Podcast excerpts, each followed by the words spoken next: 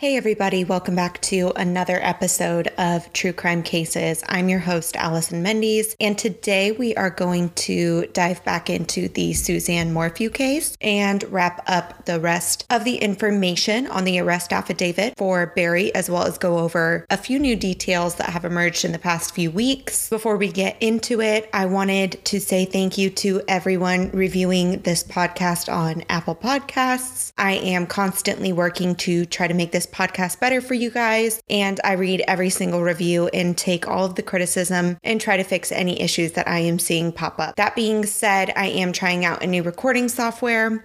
And I am really hoping it improves the audio quality for you guys and gets rid of any unwanted noises. Let me know over social media if you notice a difference or if you think it's an improvement or not. I am eight months pregnant. I know I mentioned that before. A side effect of that is just me having less lung capacity and heavy breathing. And along with that are some more fun symptoms like congestion, and you produce a disgusting amount of saliva when you're pregnant. I'm not making an excuse for it at all. I need I know I need to work harder to edit it out for you guys on the other side of things until, you know, I'm not pregnant anymore and then this really shouldn't be such an issue. I wanted to give you guys a heads up that I will also be marking the end of season one for this podcast at the end of this month. And I will be taking about two months off for just maternity leave and also for the holidays. We're going to have family staying with us for like almost two months. So recording is going to be a little bit more difficult. So I thought I might as well just take some time off. And I also wanted to mention that because October is Breast Cancer Awareness Month, for the entire month, I will be including a link to nationalbreastcancer.org in the show notes where you can just learn about how you can help and you can donate if you want to. But more than anything, just spread awareness for both men and women because breast cancer affects everybody. Those are the only things I really wanted to get into. So let's just dive right back into the case.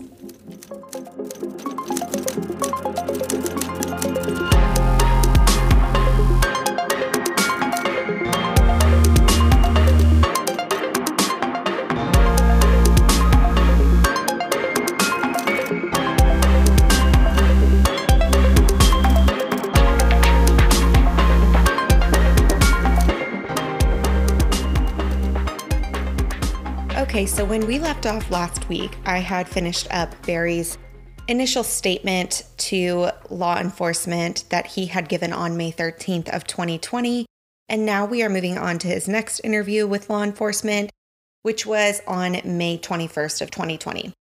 Now, the purpose of this interview is to review the victimology packet for Suzanne, which had been prepared by the BAU, or the Behavioral Analysis Unit of the FBI, Noted in this interview is the fact that Barry is speaking of Suzanne in the past tense, which can be a red flag, especially since this interview is taking place not even two weeks after she's gone missing. Barry also dives more into Suzanne's use of antidepressants and alcohol, which he says she began using to escape the stress and the anxiety of dealing with chemo and cancer, and that when she took them, she basically wasn't herself and that was the only time that they really ever argued or had any issues. He said that he begged her not to take the pills because she got really mean and angry when she took them. He also mentions in this interview that Suzanne had friends that she kept from him, referencing one time when he asked her who she was texting and she told him that it was private. He mentions that Suzanne had given her passcodes to him her passcode for her phone. But he also said that it was very suspicious that she had kept some of her communication from him. Barry also mentions that Suzanne had an allowance of $300 to $400 a week that he gave her for spending, and he referred to himself as an ATM. Now, when they dive back into those last few days before Suzanne disappeared, Barry states that Suzanne's drinking really picked up on May 6th when the girls had left town. I think they left town on May 5th, to be honest, but the dates here are all so close together, and Barry kind of gets them mixed up a little bit. But he says that her drinking picks up heavily once the girls leave town because she doesn't have anyone to hide it from after that point. On May 7th, Barry says they went to a local place to get pizza and salad and that they ate some of that. In the car on the way home, and then they finished it when they actually got home. Barry said that May 9th, which was Saturday, was a perfectly normal day and that Suzanne was in a great mood. And when law enforcement asked him if anything unusual happened that day, he said, quote, no, no, it was a perfect day Saturday. Now, when the agents asked him if Suzanne had been drinking that day, he said that he didn't pay attention to it because he wanted to, quote, have a good night with her. So to me, that is a little bit contradicting. First, you say that Suzanne is mean and angry when she's drinking, and you make it seem like she's actually abusing alcohol. then, conveniently, on the last day that we know for sure that Suzanne is alive, you just weren't paying attention to it if she was drinking or not.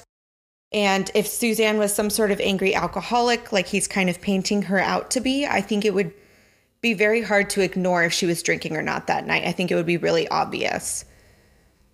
After that, he reiterates what I went over last week that they had dinner, they had sex, and neither of them left the house for the rest of that evening. Now, here's the first time that I've noticed that Barry changed his statement.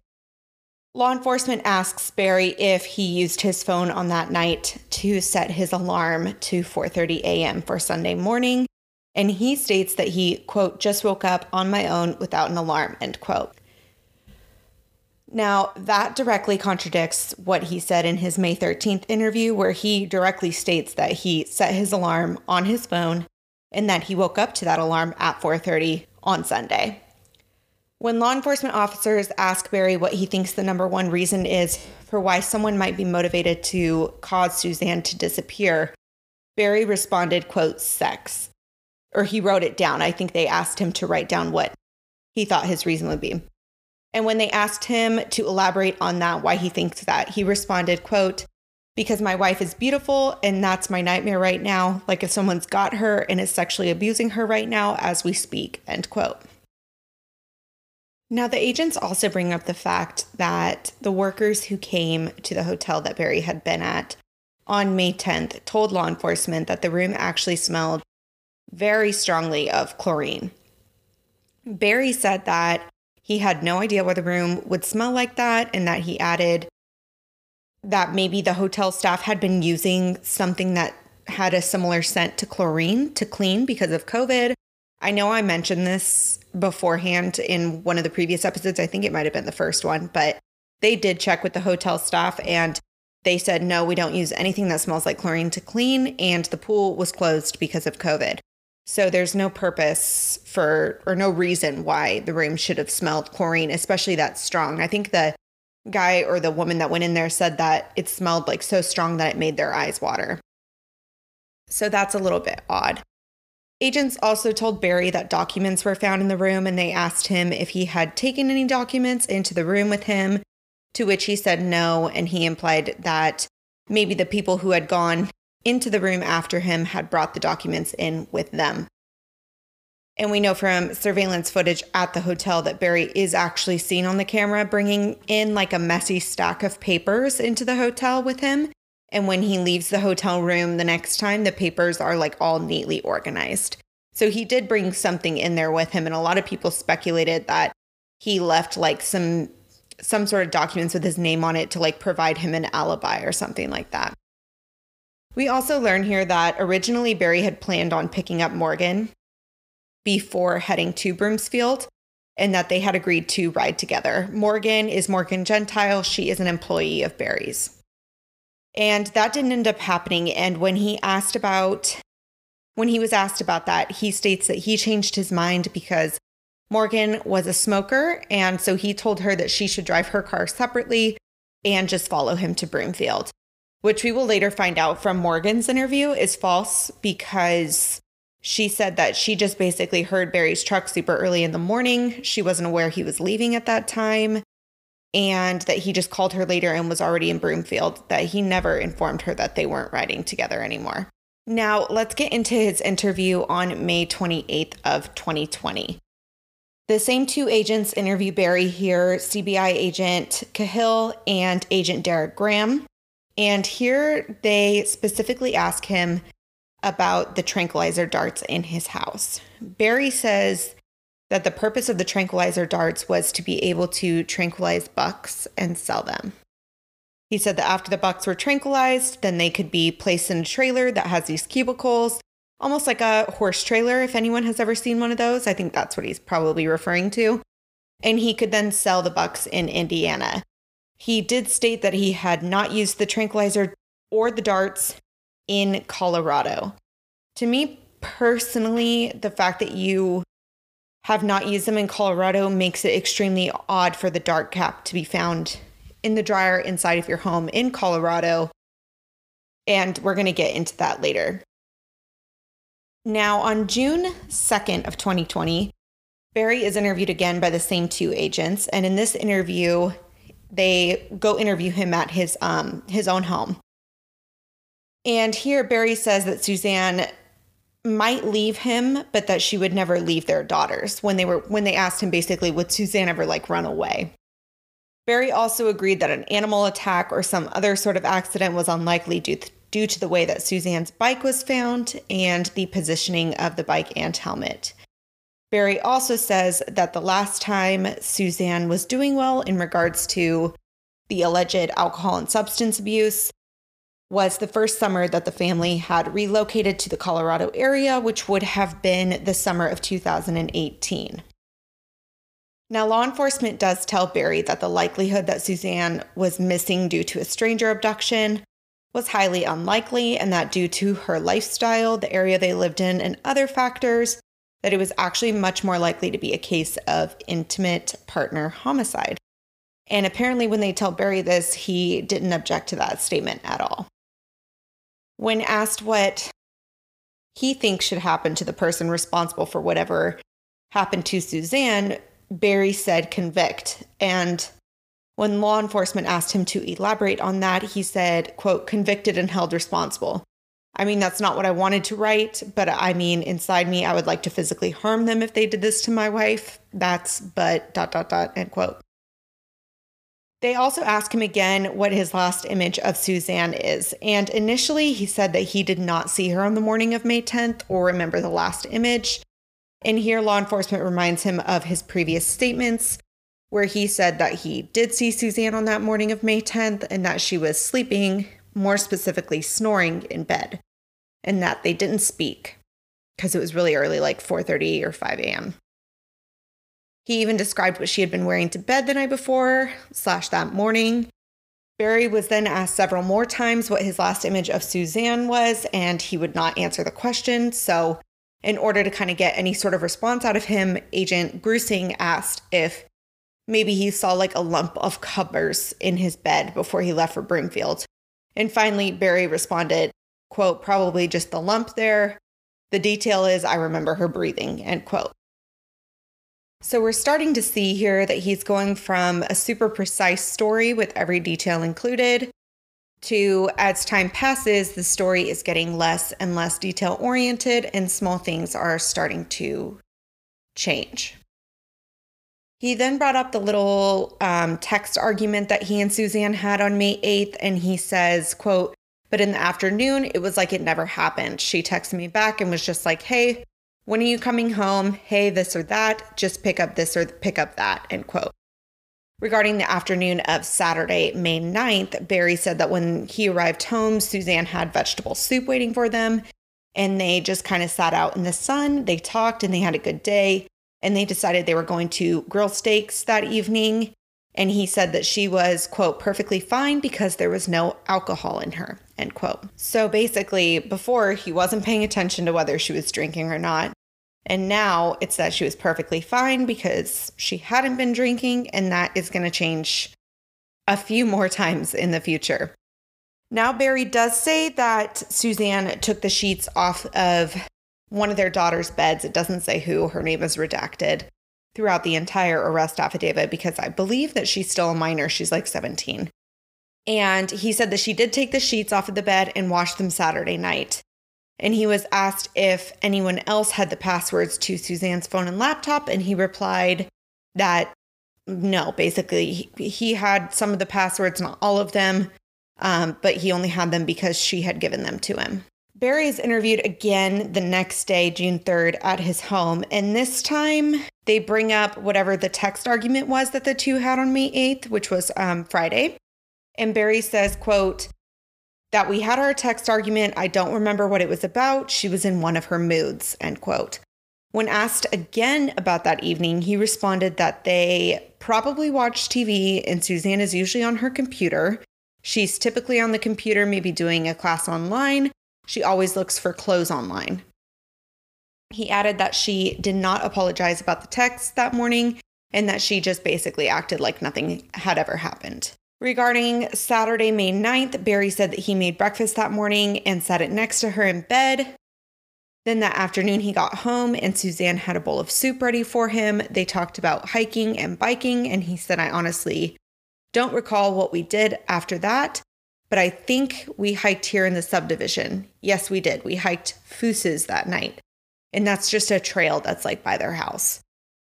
Then he repeats twice that he's pretty sure that that's the night that they hiked Fooses. He can't remember for sure if it was actually Saturday or not, and he's never going to be able to recall that. He then goes on to say, I know that we sat down at the lake for a while. I'd say we were gone for an hour and a half, maybe. It was actually a good day. She didn't drink at all. It was a normal, nice afternoon. He says they got home around three or four and started dinner. He messed around in the garage for a little bit, and he thinks this is when Suzanne started washing the bedding in one of the daughter's rooms. He goes on to say that they had a wonderful evening because there was no alcohol in Suzanne again. After dinner, Suzanne did the dishes and Barry went back into the garage. He was fixing a pin on his bobcat. We'll get into the bobcat more too a little in a little bit. Then Barry says that Suzanne was actually naked the last time he saw her, so he didn't know what she was last wearing. And remember, before he did. And then regarding Sunday morning, Barry mentions that again, he went to McDonald's for food, but decided against it. So he went to a gas station nearby to get a granola bar instead. Now, in the first interview, remember that he said that he always kept granola bars in his truck. So he actually didn't mention the gas station the first time. So yet again, those like little details are are changing subtly over time. Now his next interview is on June 17th of 2020, and the only thing really of note here is that Barry mentions that Suzanne had recently started taking um, THC or CBD edibles and oils for about a month. And he said for about a month before she, quote, left, and that she was getting them from a man named Tim in Westcliffe. And then he provided Tim's contact information to law enforcement. And I will say that he also refers to this separately as Suzanne.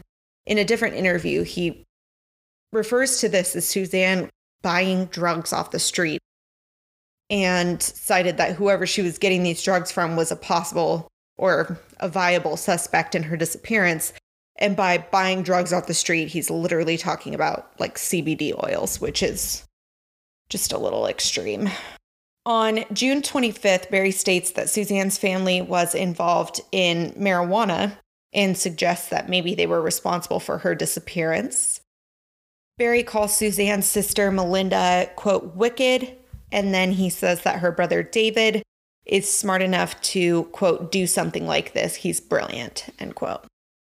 Then, after pretty much just pointing the finger at Suzanne's family members, Barry says, quote, sometimes when people are guilty, they point the finger because of their guilt. And what he's trying to refer to is the fact that Suzanne's family has been pretty straightforward in the press about thinking that Barry is somehow involved in her disappearance.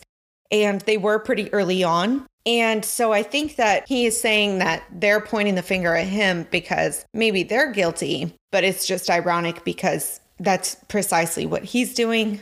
So are you pointing the finger at them because you're guilty? It's just a kind of a contradicting statement. He goes on to accuse Suzanne of having an affair with a man named Kurt Siegler, but denied ever going through her phone because he did not want to lose her trust, he said, while he was stating that she went through his phone all the time.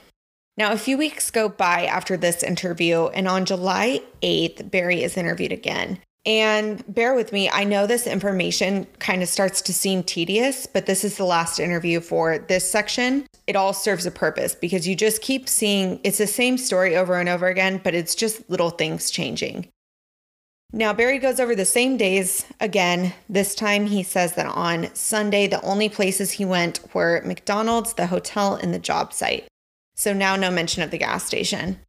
He also mentions here that, quote, the alcohol got worse and worse and worse those last three months. She was drinking every single day. When asked about a long phone call that he had on May 8th, Barry stated he couldn't remember what it was about and couldn't remember talking on the phone at all. Barry then goes back to saying that he did go to the gas station to throw away garbage that was in his truck on Sunday. And then he did go in and he got a granola bar. So we're back to the gas station story again.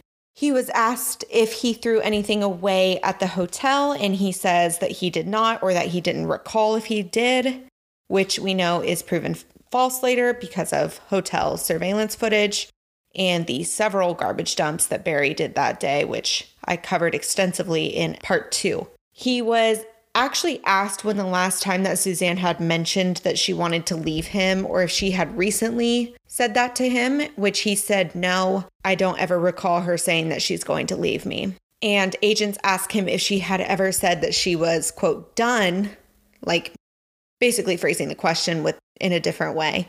And Barry stated, quote, she's never said that. She loves her family too much, end quote. And we know that's not true because she has a text that she sent to him on May 6th that says that she is in fact done. When asked about dinner again on Saturday night, Barry said that they split a steak, but each had their own plate. And this is where Agent Grusing objects and says that only one plate was found in the dishwasher. To which Barry says that he must have hand washed his plate that night, and that's why there wasn't two. Barry then stated, quote, because she started drinking in response to a statement by the CBI that he and Suzanne's behavior got worse the minute the girls left on the trip. Quote, and she was drinking the whole time. Barry stated after multiple assertions that he did not recall what junk he threw away, that he might have thrown away an old pair of boots that had been in the back of his truck. And after CBI told him multiple times that they knew he threw away more than just boots, he stated, quote, if there's clothes in my truck, there was probably old clothes I threw away, end quote. Barry was told by CBI that he showered at the house before leaving and then he showered again at the hotel when he arrived and he said quote showers relax me. Barry stated that he changed he changes shirts all the time when the CBI said that he had changed his shirts twice after getting to the hotel and when asked why he stated quote I don't even recall changing shirts at all that day end quote. When confronted by CBI agents that the video footage from the hotel contradicted Barry's statements, that he was at the wall on the job site when Gene Ritter called, which is his neighbor who was checking on Suzanne. Barry did not refute this evidence, obviously, because he couldn't. He wasn't at the job site like he said he was. They searched the Morphew property again after this interview for Suzanne's remains, but they did not find her. Okay, so now we are heading into section four of this affidavit, which is evidence. So during the search of the Morphew home on May 23rd of 2020, law enforcement came across the infamous spy pen. And when they look into that further, they found that the recordings on the pen appeared to be between February of 2020 and March of 2020, based on the context of the conversations. On these recorded conversations were two males. One was identified to be Barry, and the second was later identified as Jeff, who is Suzanne's lover. There was a file labeled March 22nd of 2020 where Suzanne had placed the pen in Barry's truck while he took a trip to Pueblo. And on this recording, Barry is heard listening to multiple episodes of Forensic Files, including the killings of Mary Lee Wilson and Donna Payant by Lemuel Smith and the murder of Vicki Lynn Hoskinson, who went missing after riding her bike. In the case of Vicki Lynn Hoskinson, her sister finds the bike and discussed how it was found in the middle of the road. Her family pleaded on TV for her return, and when Vicky's body was found, it was in a very remote location and animals had scavenged her bones, and the investigators had to try to determine when she had actually been killed. It goes on to explain further episodes of Forensic Files that he had listened to throughout the five hour recording session that they found. There was also an argument that was recorded between Suzanne and Barry where they appear to be arguing about money that Barry owes Suzanne, although they don't elaborate on how much or what the money was spent on. Barry just mentions that he should make, quote, plenty of money this year to pay her back, and it is mentioned that all they fight about is money, according to Suzanne. Suzanne can also be heard saying that she's basically tired of being told what to do in pretty much every aspect of her life. He controls what she wears and what she looks like and what she does. There's also a recorded conversation between Suzanne and Jeff where they discuss a possible visit for Valentine's Day, but sound like they are trying to work around what Barry will be doing during that time. And Jeff states, quote, I just want you to be happy, that's all, end quote. To which Suzanne replies, quote, I'm looking at the man who makes me happy, end quote. Now, among the evidence listed is a search warrant for Suzanne's Facebook. And I think this is something that I mentioned way back in the very first episode, although I may have touched on it in the second episode as well. But basically, between 9:04 p.m. on Friday, May 8th, and 6:01 p.m. on Saturday, May 9th, Suzanne sent friend requests to 23 people from her Facebook account, and 20 of them were men. Now, when law enforcement looked further into her Facebook history, they quickly realized that this was kind of out of the norm for Suzanne. And although she had received friend requests throughout the year of 2020, her account had actually not sent out a single request in the year 2020 until May 8th. Law enforcement did go on to interview several of these men that were sent a friend request that day, and many of them still lived back in Indiana, but none of them could confirm for sure that it was Suzanne who had actually sent the requests. Like, none of them had talked to Suzanne and she said, Hey, I request you on Facebook, something like that. And none of them had talked with her in like several years. They might have known her from the past, like high school or something, but a lot of them said that it was a little bit odd to see a friend request from her out of the blue like that, and that she wasn't one of those people that seemed desperate for friends or anything like that. When law enforcement obtained Barry's phone records, they noted that from Friday through Sunday, all 11 calls between Barry and Suzanne were outgoing calls placed by Barry. In addition to that, out of the 58 voicemails that were on Barry's phone, not a single one of them was from Suzanne. Barry had also deleted numerous calls between himself and Suzanne that had been between May 4th and 5th. And when law enforcement asked him about this, he said that he did not remember doing it and that it was he was probably attempting to free up some space on his phone.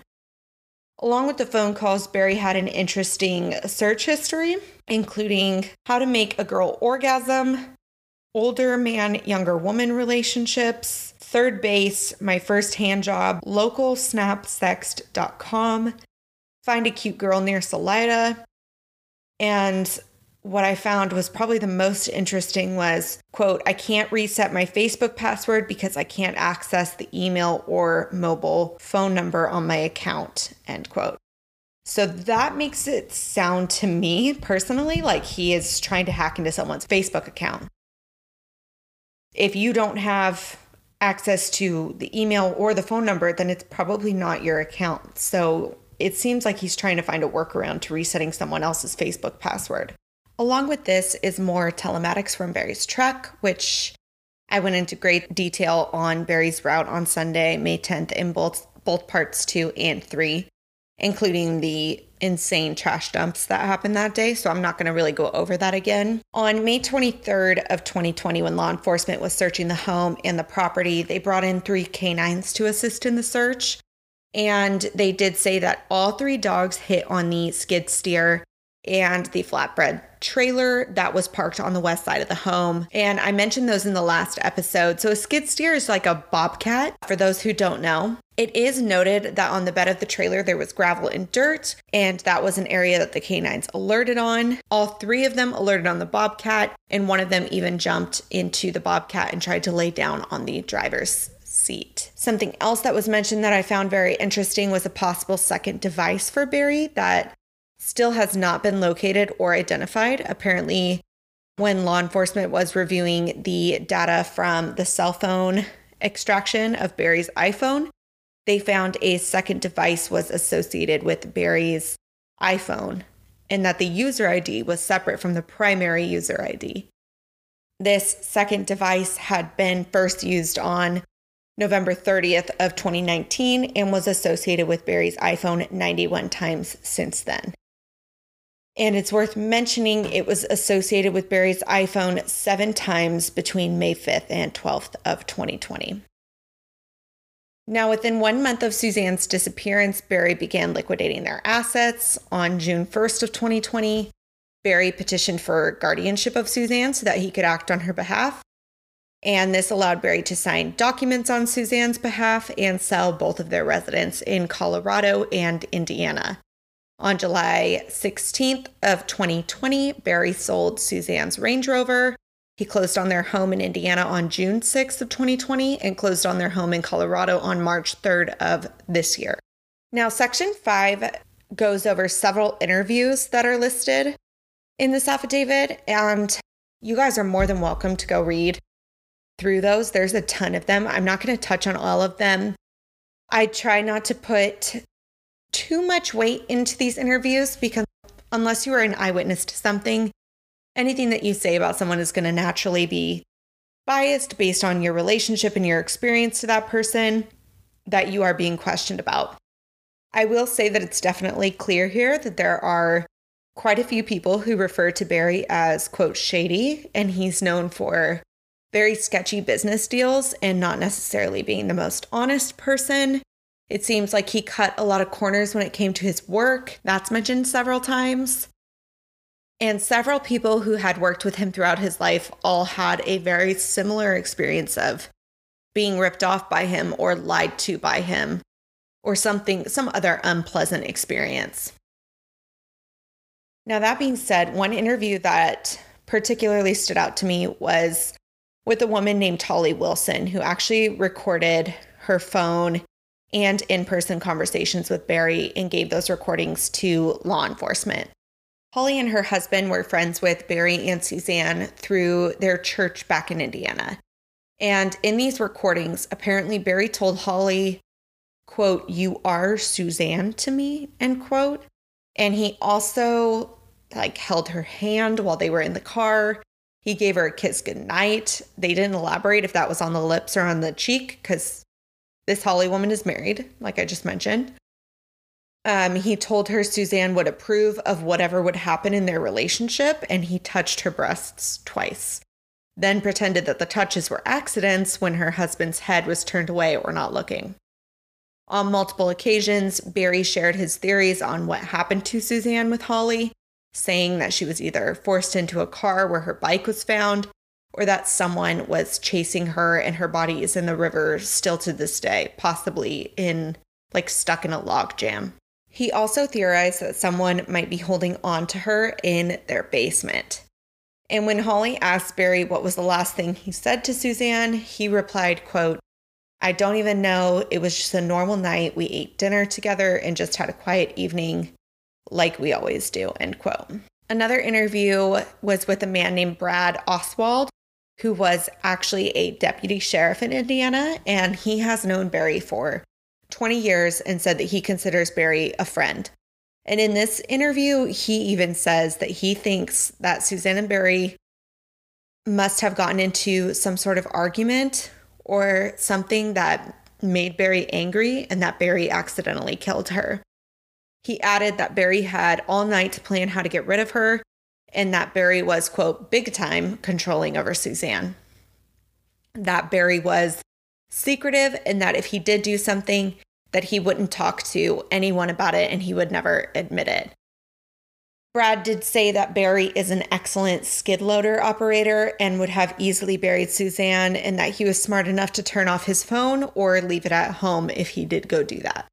He said that Barry is, quote, never wrong, end quote, and very prideful, and that in his opinion, he would never ever confess to killing Suzanne if he did it. And he said that he believes Barry would have taken her away from the house if he did kill her because it, she would be too easy to find on the property. Now, like I said, there are a ton of interviews that law enforcement has done with people who know Barry and Suzanne. I'm not going to go through every single one of them. Those were the two that I found the most interesting.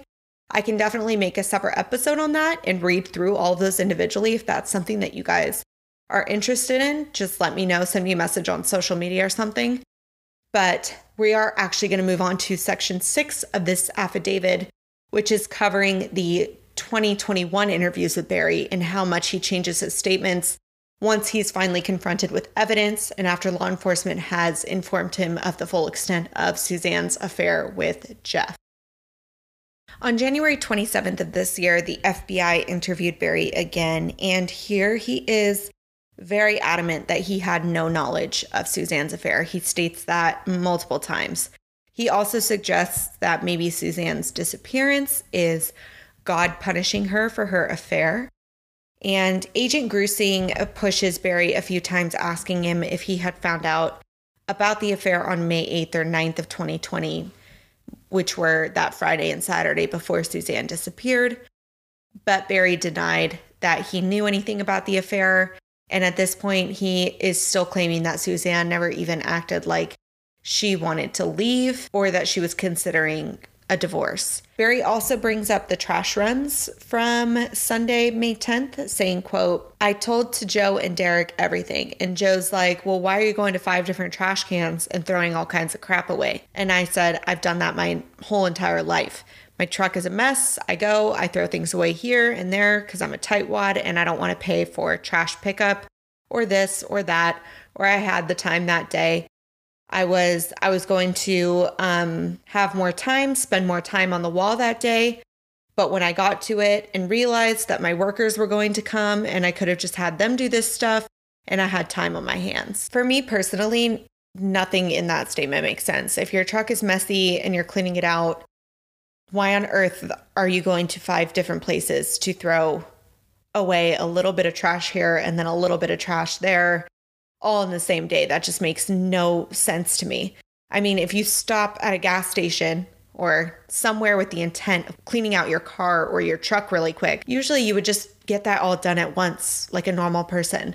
Another part of that story that doesn't add up is the fact that four out of five of those trash stops that Barry made were done on his way to the job site. Like he, they were done before he ever even went to the job site, where he says that he realized the amount of work and that he was going to have extra time on his hands. He only made one trash run after that. So that story just doesn't add up and obviously, I mean, isn't true. On February 28th of this year, the FBI met with Barry again to go over a few things, and he changes his story quite a bit here. First, he admits that he uh, cannot really recall which day they actually went on the hike to Fooses lake that he previously said that they did on Saturday. And now he mentions that it could have been Thursday or Friday, and he just got his days mixed up. He also asks for the name of the man that Suzanne was having an affair with several times throughout this interview. And even though he has stated multiple times that he had no idea about the affair, he also um, mentions on multiple trips that Suzanne had taken that he was suspicious about why she was taking certain trips alone and why she was going to those specific locations. New Orleans was one of the trips that he brings up, and he said that it made no sense and that Suzanne basically just said it was just a place she always really wanted to go to, but that he felt very suspicious about it. So basically, one minute he is admitting that at the very least he was suspicious of something going on. And then the next minute he's adamant that this news of an affair is a complete shock to him and he can't believe that Suzanne would do something like that. He's just very inconsistent and keeps kind of contradicting himself. And it does, he does it again and again when the FBI agents show Barry the last proof of life photo of Suzanne, which was the selfie she had taken while she was sunbathing outside of their home on Saturday, May 9th. And she had sent that photo to Jeff. It was like a selfie. When the agents show that photo to Barry, his exact words are, quote, well, look at her. She's obviously drunk. Look at her eyes. Do you know what drunk eyes look like? So first he wasn't paying attention to whether or not Suzanne was actually drinking on Saturday. Then it changed to, no, she wasn't drinking at all. And they'd had such a great night together because of the fact that she didn't have any alcohol in her. And now he's saying that she's clearly drunk.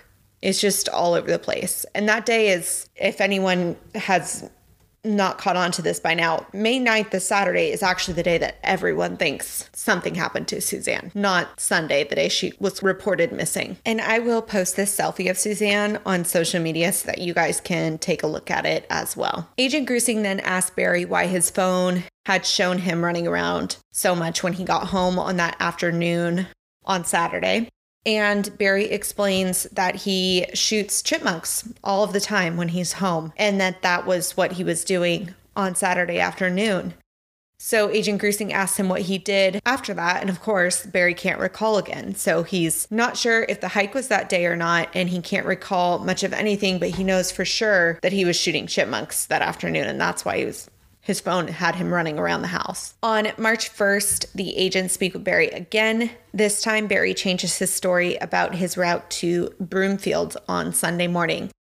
Initially, he had said that he left his home immediately heading in the direction of Broomfield.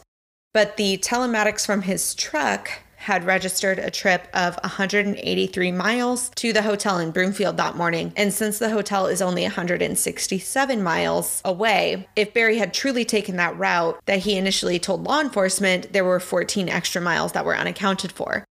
So, to explain this, to explain this in a way that's easy to understand, in order to head towards Broomfield from Barry's home, he would take a right turn onto a road called Highway 50 which is what he initially said he did.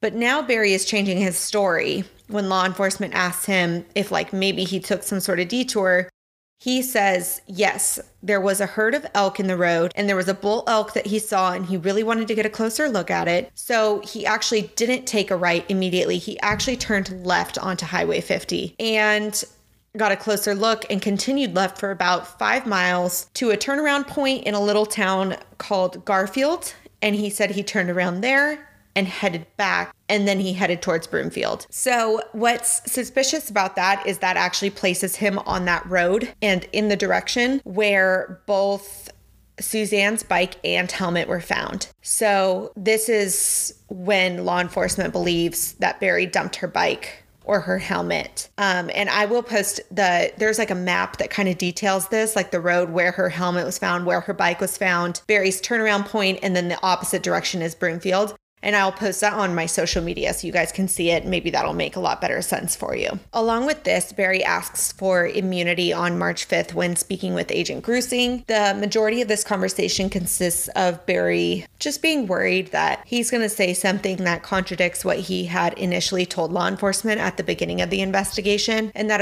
it's going to make him look guilty and that he'll be falsely accused and convicted of something that he says he did not do. Now, I'm not going to say this is odd. I think I, it might be a little bit weird to ask for immunity. That's interesting to me, but I think as a spouse of someone who is missing, you're obviously going to be suspect number one, especially when the missing spouse is female and you're the male. And that's why when people lawyer up immediately, I don't personally think that that makes someone suspicious. I think it's a smart move. I mean, if Barry had lawyered up, he might not be in the position he's in right now, to be honest.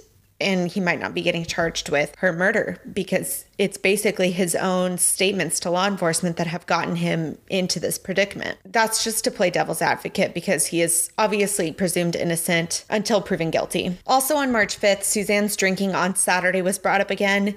And this time, Barry said that he noticed that she had been drinking that afternoon, but decided not to fight her on it because he thought it might make for a better night if she had taken the edge off a little bit. So he just let it go and decided not to bring it up in order to avoid an argument. So that's like the seventh time that he's changed whether or not Suzanne was drinking or not on that Saturday or whether he noticed it. Now we remember that the tranquilizer cap was found in the laundry, and that was strange considering the fact that Barry had said that he hadn't used used the tranquilizer darts since they had moved to Colorado. But on March 10th, when the FBI brings up that dart cap again, Barry admits that he has actually tranquilized two deer since they've been in Colorado. So basically, he said there were two deer in his yard, that he tranquilized them so that he could cut off their horns because he collects horns like most hunters do, if we're being honest. But he cuts their horns off and wakes them back up, and they go on their way.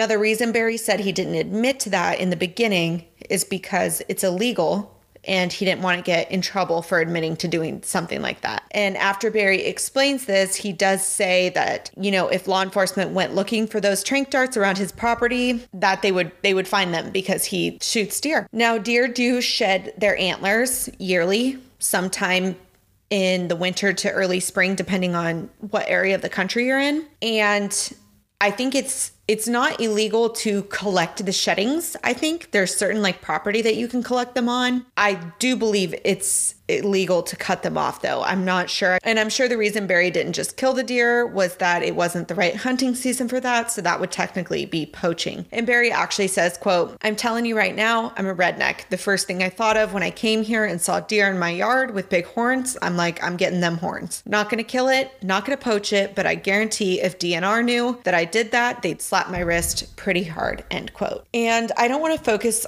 only on what Barry says that I find suspicious. I do want to say that he does speak very highly of Suzanne throughout parts of this. He talks about how she is and always will be the love of his life, how she's an amazing woman. He admits that he's a workaholic and says that he's a huntaholic and that he cheated her out of what a woman needs emotionally and that he's selfish. And I just want to include that not to give him any sympathy necessarily, but to try to tell the story accurately and say, you know, he's not just talking about himself, he talks about Suzanne multiple times throughout this, and he speaks very highly of her. Now, the agents do bring up the fact that Suzanne had mentioned that Barry, quote, wouldn't hear of a divorce. And Barry has stated multiple times that she never brought up a divorce or mentioned mentioned anything of that nature. But he does admit in this interview that she may have mentioned things like that when they were arguing, but if they sat down and had a heart to heart conversation, that she never once mentioned it during any point like that. So maybe he just never took it seriously because people say things that they don't mean when they're angry. And Barry also states that she would say things like that when she had been drinking and that he chalked it up to the alcohol talking. And I want to state very clearly again that we have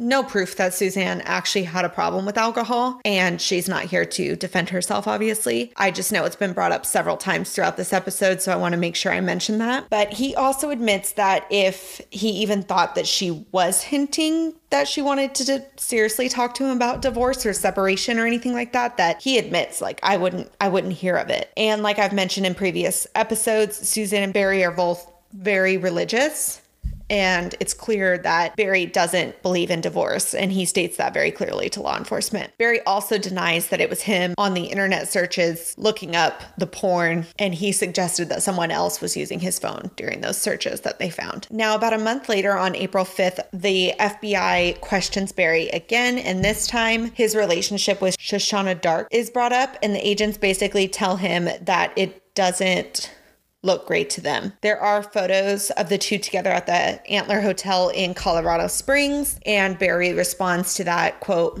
well, I'll tell you right now that she is a special person in my life. And it's, I've told you before, she's a dear friend. There's nothing sexual going on with her. And I didn't meet her until October 25th. The first time I ever even saw her face to face and talked to her was October 25th, end quote. He went on to say that his daughters did know about his relationship with Shauna and that they were friends and he stayed over there late at night, but that they're just helping each other. And I think he denied that it was anything sexual. Agent Grusing brought up the fact that evidence of the tranq dart was found inside the home, and Barry replied, quote, I've shot deer from that little breezeway from between the garage and the laundry room out that back door. End quote. So, what's interesting and scary about that statement is the fact that the breezeway is located directly beside the lawn chairs where Barry earlier had said Suzanne was sunbathing when he came home on Saturday, May 9th. And this is the same place she was when she sent what would be her last proof of life selfie to Jeff. So theoretically, Barry could have come home without Suzanne even realizing. He could have possibly snuck up in that breezeway and have seen her sending that photo and tranquilized her from right there without her even realizing. And that's obviously complete speculation. That's just my theory, but I definitely had just a pit in my stomach when I read that. Apparently, Barry also had continued to text Suzanne's phone from July to October of 2020 after she had disappeared. And when agents asked him about that, he said it was just an outlet for him to try and deal with his pain. He said he knew deep down she probably wasn't reading them, but it was a form of comfort, like maybe he was talking to her. Agents explained to Barry on April 22nd of this year that they find it odd that Suzanne did not text Jeff goodnight on Saturday or good morning on Sunday, especially because it was something that she did consistently before then. And to them, it's likely that something happened to either Suzanne's phone, to Suzanne herself, or to both, since her phone usage stopped so abruptly on Saturday. And to this, Barry just replies, Yep. Another thing I've per- personally found interesting is that the towel that Suzanne is pictured sunbathing on in her last photo was never recovered from the house. Law enforcement spoke with a veterinarian named Lisa Wolf, who had experience with tranquilizers and dosing and everything of that nature. And she estimated that a female of Suzanne's size would likely take 8 to 12 minutes to become fully sedated from the type of tranquilizer that Barry admitted to using in the past or had brought up in the interview, which this one is called BAM. She also estimated that Suzanne could be completely sedated from two to eight hours, depending on how her body reacted to the tranquilizer and her resting position. She said that the dart would be very painful and that a female Suzanne's size would be able to run for about two to three minutes before getting super wobbly and unstable and starting to feel like drunk. Lisa also said that a person's breathing would be difficult while sedated from BAM due to brain hypoxia because oxygen coming into the blood would be low. She also said that a BAM dose to a human could be fatal depending on the health of a person, and a second dose would likely cause brain damage. And she also said that if the person who was tranquilized was laying on their back, then their breathing would sound like a snore because their tongue would be falling back into their airway. When Lisa was asked about another type of tranquilizer that Barry had brought up called Telazol, she said that it is heavily regulated and more potent than BAM, and that it is what what's used to bring down bears and it actually can keep a bear sedated from anywhere from two to eight hours. Now, Shoshana Darke is brought up again when an anonymous tip is called in, informing law enforcement that Shauna and Barry are in an intimate relationship. And when she is brought in for questioning, she denies being intimate with Barry, but explains that they met in October of 2020 when she was cleaning his neighbor's house and they ran into each other by happenstance at the dumpster. It says in the affidavit that Shauna deleted several items from her phone, including what appeared to be a possible second phone number for Barry. And it says she did it in front of law enforcement and that she was super evasive in answering any questions. And the second phone number just made me think of that second device that they found registered for Barry, but never found the actual device. So I thought that was interesting. From December 2020 through April of 2021, numerous Salida residents have reported that Shauna and Barry are in an intimate relationship. And the reports actually date back to July of 2020, not October, as they both claim they started their relationship. Law enforcement installed a camera that showed Barry coming and going from Shauna's home consistently between 9 p.m. and 11 p.m., and sometimes staying the whole night. CBI agents confirmed that Barry and Shauna checked into the Antlers Hotel in Colorado Springs from February 12th of 2021 until Valentine's Day of 2021 which is what was referred to just a few minutes ago when I talked about the footage on the hotel surveillance. Barry's cell phone was reportedly off or in airplane mode during the majority of that trip. Now, more recently, Shauna was arrested on September 28th of this year for actually trespassing on the property that Barry and Suzanne used to live in, but it's obviously been sold to new owners now. And she reportedly grabbed a package that was delivered to the property. She was arrested shortly after because she was caught on surveillance cameras, I believe, that were on the property. And she was charged with trespassing. And the new owners I believe, filed a restraining order against her as well. And it has not been made public what the package was or if law enforcement has recovered the package. Okay, so in the summary of this arrest affidavit, which we have finally gotten through, they state that Suzanne was clearly taking steps to leave Barry once the girls left for their trip on May 5th of 2020, while Barry took steps to control her, incapacitate her, stage a crime scene, and create his alibi for her disappearance. No hike had ever existed that Saturday afternoon in Barry's multiple interviews with the CBI until a June interview when he mentioned it. He states they were hiking when evidence that he was trying to purchase a backhoe attachment for his Bobcat directly contradicts that. Finally, they state that Barry put his phone in airplane mode that Saturday afternoon at 2:47 p.m. after he returned home and ran around his house at 2:44 p.m.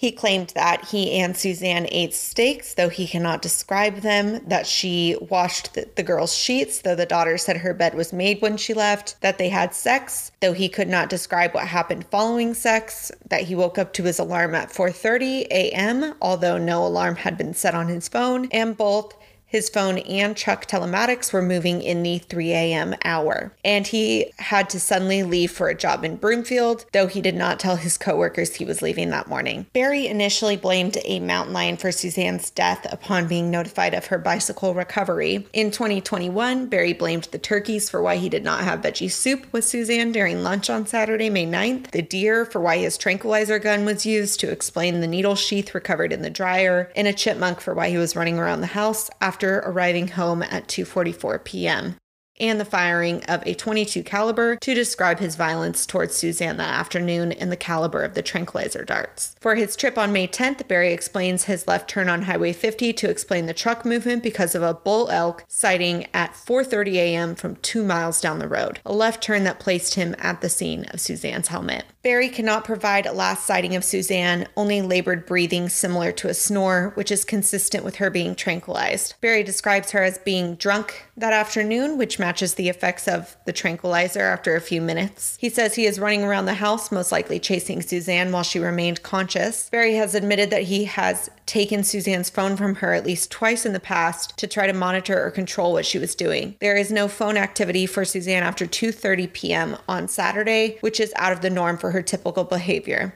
and an abrupt end following her 59 communications with Jeff that morning and afternoon. By around 2:30 p.m. on Saturday, May 9th, it had become clear that Barry could not control Suzanne's insistence on leaving him, and he resorted to something he has done his entire life.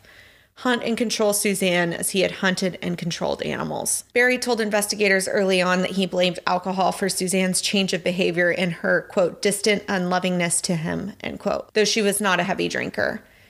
Barry used alcohol, drugs, and chemo throughout his interviews to describe Suzanne's independence and distancing from him, saying it was, quote, every day, that last week. Barry finally blamed God for Suzanne's death after being informed of the affairs as a form of judgment on her, and he stated repeatedly that God allowed this to happen. Barry told the FBI and CBI numerous times, quote, no evidence exists, end quote, which infers he knows what happened to the evidence in this case. When the Ritters called Barry around 5 p.m. on Sunday to tell Barry they could not find Suzanne, Barry was in his hotel room and had been there since about 12:40 p.m. However, he should not be there per his alibi to be out of town for an emergency job in Broomfield. Barry told the Ritters he was at the job site. He told the FBI, CBI, and CCSO that he was at the job site. He left his room, took his tools out of his truck, and placed them in the lobby to make it look as if he was returning from the site. Barry made very little attempt to contact Suzanne on his way home or look around his house or the bike scene because he already knew what happened to her. Setting the tools out that day was similar to what happened earlier that morning when Suzanne's bicycle was placed on the incline, as Deputy Brown commented, quote, I started to question if something criminal had occurred as it looked like the bike was purposely thrown in this location. As of May 4th, 2021, Suzanne Morphew has not been located. All right, so that is everything 131 pages. I'm really interested to hear what you guys think. Do you think that Barry is guilty? Do you think he's innocent? And a bigger question, I think, is do you think he'll be convicted? Um, because this is a no body homicide case. So we we know that this is all circumstantial evidence and I'm interested to hear what you guys think. So let me know over on social media what your take is on this case. I will leave all of my social media links in the show notes as well as my sources for this episode. Thank you guys so much for tuning in and for your patience these past 2 weeks. I appreciate every single one of you and I hope you have a great weekend. I will be back next Friday with a brand new case.